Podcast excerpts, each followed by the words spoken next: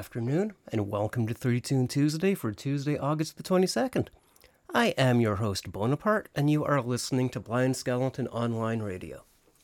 If you're here, you have found your way to my quaint digital cottage in the digital countryside. Please do come in, make yourself comfortable. There are more than enough well cushioned, oversized Victorian chairs for all. Three Tune Tuesday is my opportunity to share with you some vintage songs from years gone by, before the advent of electric music, when records were still played on wind up phonographs and the recorded sound was still magical.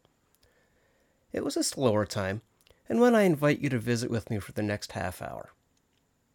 This week we're progressing our way through the years.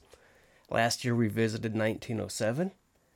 Last week we visited 1907, I should say. The week before that was 1906.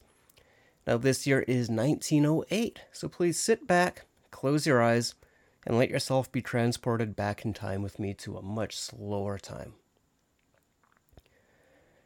The year 1908 was a pivotal time in the history of recorded music. The phonograph, which was invented by Thomas Edison in the late 19th century, had already transformed the way people experienced music. But by 1908, the industry was undergoing significant changes that would shape its future. There were two major record labels in 1908. The first was the Victor Talking Machine Company, which had the Victor label and the Victrola label. Victor was founded in 1901, and it was probably the leading record company of the era. Victor had the iconic His Master's Voice logo featuring Nipper, that was the dog, listening to a phonograph. The company was known for its high quality recordings and a roster of top artists. Columbia Records was another titan of the era. It had its roots in the late 19th century and was a major competitor to Victor. Columbia was innovative in its approach, introducing double sided records in 1908 as opposed to single sided records, which allowed listeners to enjoy two songs without having to change the disc, although they would have to flip it. You know, back during the era of 78 RPM records, each side of the record housed really only one song, two if they were short. A 10 inch disc could hold about three and a half minutes at most on one side, and 12 inch discs could hold up to four and a half minutes. There were some minor record labels of the time. Edison Records was one of them. Even though he had invented the phonograph, Thomas Edison, and set the stage for the music industry, he faced some stiff competition, and his records were unique in that they w- were not playable on the standard Victrola or Columbia phonographs of the time. They required their own phonograph, the diamond discs.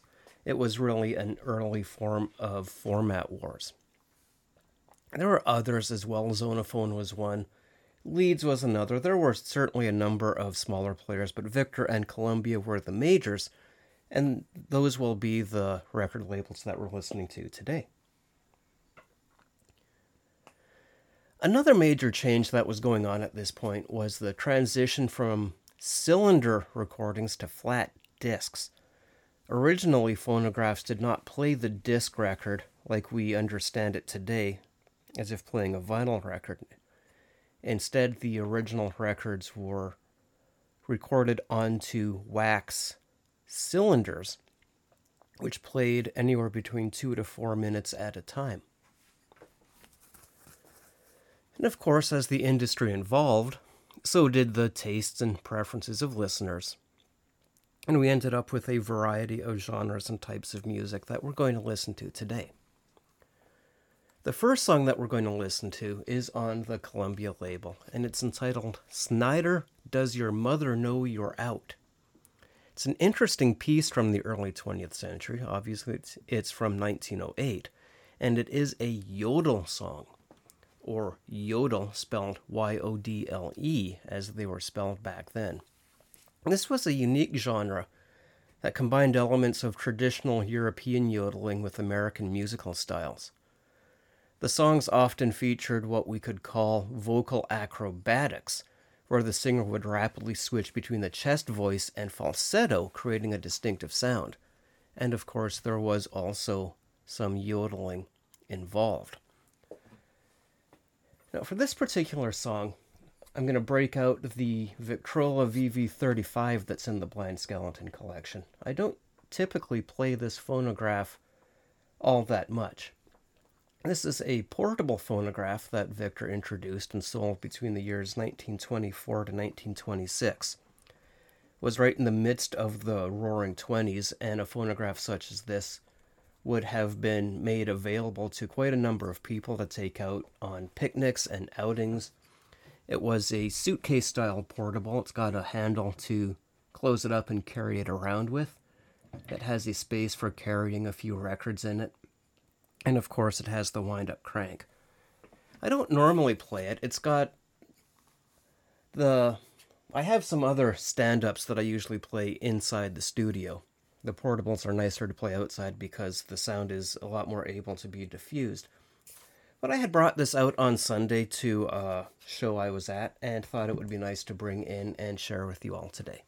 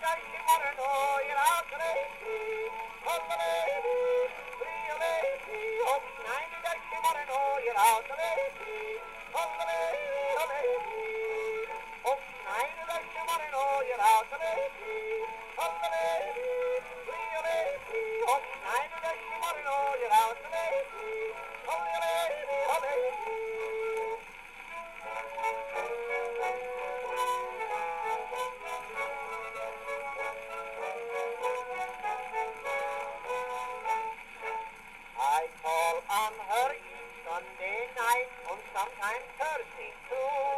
She promised that she would be mine the first day of next June.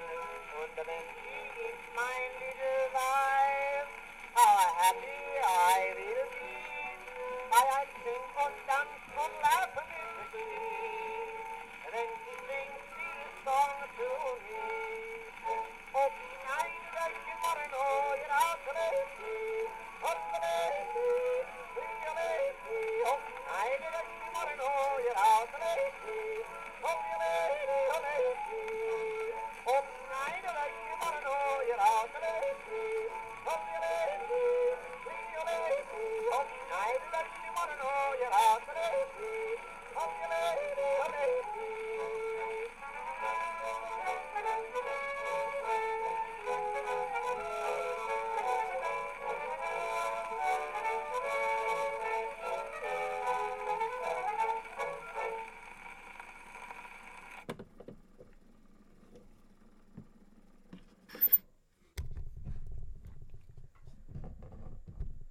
So, here at Blind Skeleton, we obviously do enjoy our classic 78 RPM music, but we are much, much more than that. Our streaming site, blindskeleton.one and Blind Skeleton Radio, streams 24 hours a day of old time radio shows such as The Shadow, The Lone Ranger, Green Hornet, and much, much more. 24 hours of old time radio, seven days a week, broken up only by our particular live streams. If you are hankering for some old time entertainment, it's definitely worth a listen. It's available, of course, at blindskeleton.one slash radio. We've got something new coming up, well, or old, new to us, coming up all the time, depending on your point of view, and certainly some fun things to listen to. Film photography is another one of our great joys. Website has galleries and write ups of some of our favorite vintage cameras, including tips, tricks, and even developing ideas with ingredients such as instant coffee. One of our next concoctions will be to develop some film using red wine. I'm looking forward to that. And of course, we have our music. We have lots of music. All the songs in the Blind Skeleton catalog are searchable, and we encourage you to do so. The only songs we play are those that are in our collection, and we play them live on period appropriate equipment. If you do find a song that you'd like and like to hear, we make it easy to send in a request. And as our way of saying thanks for doing so, we'll send you a discount for a coffee purchase at our sister site at Skeleton Brew Coffee. SkeletonBrew.coffee. Of course, our website also has all our links to various social media, and we do encourage you to follow us and share to get the good blind skeleton word out there. Our next song is perhaps appropriate, appropriately entitled simply Faust. Now, Faust was an opera by Charles Gounod based on Goethe's tragic play Faust. The opera premiered in 1859 and it has become one of the more frequently performed and celebrated works in the operatic repertoire. It has rich melodies, a very dramatic narrative, and compelling characters. The opera has a number of different arias and songs, and this one is simply entitled Faust. It does have a subtitle of Hail thou dwelling pure and lowly. This is a one of the well-known arias from it. It showcases the protagonist's admiration and longing for a simpler and more innocent life. Given its popularity, it's been recorded by numerous artists over the years, and the version we have here is performed by Angelo Bendinelli. The aria is one of the most celebrated pieces from the opera. In the opera, the story of Faust is followed. He's a disillusioned scholar who makes a pact with the devil, Mephistopheles, in exchange for youth and pleasure. In this particular aria, Faust has been transformed into a young man and finds himself outside the home of Marguerite, with whom he has become infatuated. The song captures Faust's admiration and longing as he contemplates the purity and innocence of Marguerite's dwelling. Angelo Bendin- Bendinelli was a prominent Italian tenor known for his gentle and soothing voice. He began his musical journey at the Teatro San Marco after receiving training from Cortesi in Pisa and Giachetti in Florence.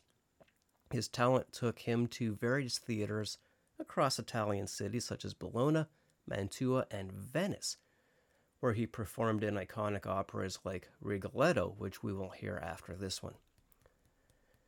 His association with the Teatro Petruzzelli of Bari was notable, where he performed regularly from 1907 to 1925.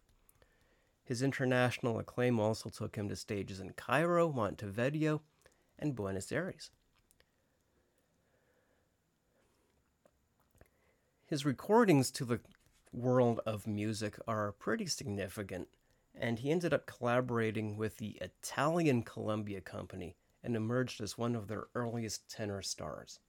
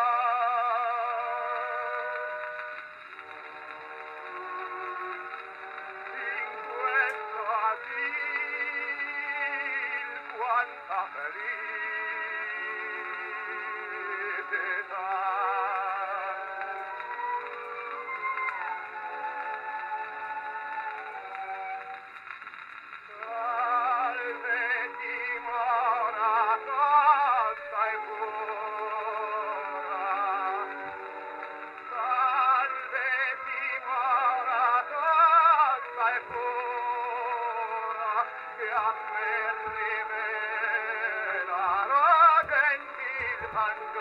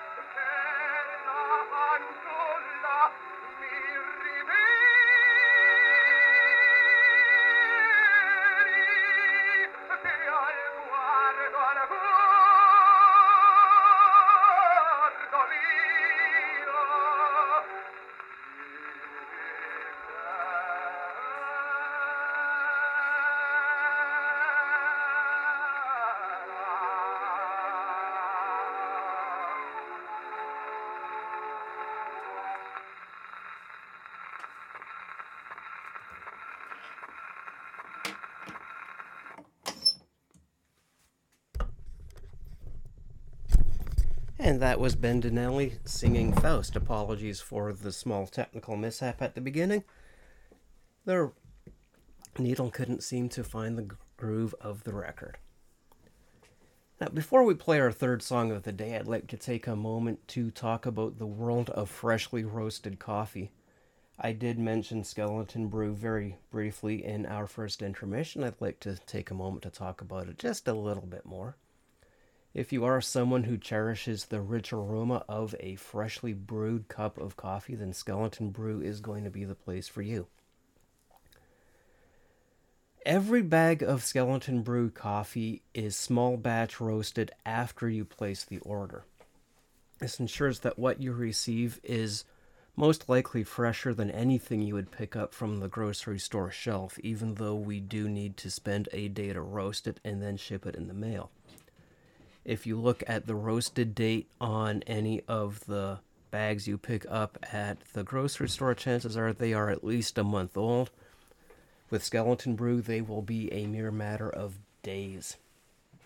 Now, just imagine waking up to the invigorating scent of incredibly f- freshly roasted beans that were roasted just for you. It's a truly amazing thing. And of course, over at the Skeleton Brew website, we also have monthly specials. This week, we have a special of three different roasts ready for you. Starting in September, we are opening up our special to our three different Halloween brand blends and roasts, which are really going to be perfect for those crisp autumn mornings. If you're a fan of pumpkin spiced coffee, we have just the thing for you. If that's not your thing, we certainly do have a good mocha chocolate flavored roast as well as a cinnamon and green apple roast. Just perfect for the autumn months. And for those of you who do like to experiment with your coffee and perhaps like to do at home what they do in the coffee shop, we do have new recipes for you every week, giving you the perfect opportunity to elevate your coffee game. So while you're enjoying these tunes, do head on over, take a peek, and see what we have there for you to enjoy the most to give you an ex- coffee experience unlike any other. Remember, wake up your bones with Skeleton Brew. Now, for the last two weeks of Three Tune Tuesday, we covered the years 1906 and 1907. And for each of those weeks, I did play a song each week from the opera Rigoletto. We're continuing that tradition this week and playing Questa o quella, or Mid the Fair Throng, as translated into English. This is a an aria for a tenor from Verdi's opera Rigoletto. Rigoletto premiered initially in 1851 and is sung by the Duke of Mantua in the first act of, act of the opera. The Duke is a character known for his womanizing tendencies, and in the aria he expresses his carefree attitude toward loves in the piece. He essentially conveys that he is indifferent to which woman he pursues, as any one is as good as any other to him.